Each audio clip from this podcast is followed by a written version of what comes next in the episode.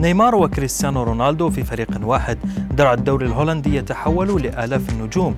مدافع يونايتد يرتدي ساعة غريبة. إليكم أبرز أخبار الرياضة في الساعات الأربع والعشرين الماضية في دقيقتين على العربية بودكاست. بعد تجديد عقده مع باريس سان جيرمان كشف النجم البرازيلي نيمار عن أمنيته باللعب مع كريستيانو رونالدو قبل أن قبل أن ينهي مسيرته في الملاعب. وقال نيمار في تصريحات لمجلة GQ الفرنسية بأنه لعب بالفعل مع لاعبين كبار على غرار ليو ميسي نجم برشلونة وزميله الشاب في سان جيرمان كيليان مبابي. وينقصه فقط مجاورة كريستيانو رونالدو واللعب معه في فريق واحد. لاعبو كرة القدم يملكون بعض الهوايات قد تكون بعيدة عن مهنتهم.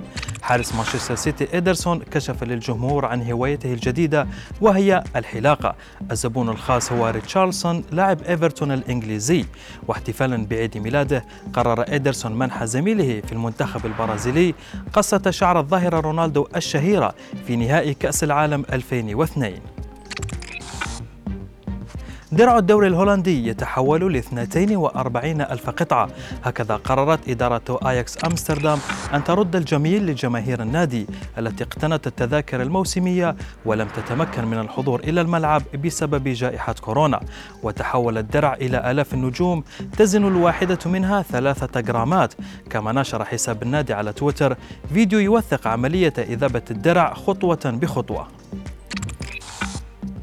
لاحظ بعض متابعي مباراة مانشستر يونايتد وليستر سيتي ارتداء المدافع أكسل توانزيبي لساعة غريبة.